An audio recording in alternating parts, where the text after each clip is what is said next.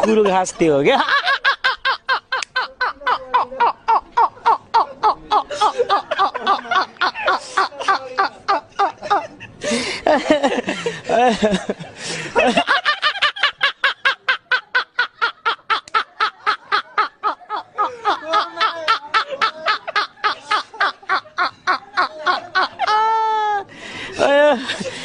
प्रश्न सोध्नु न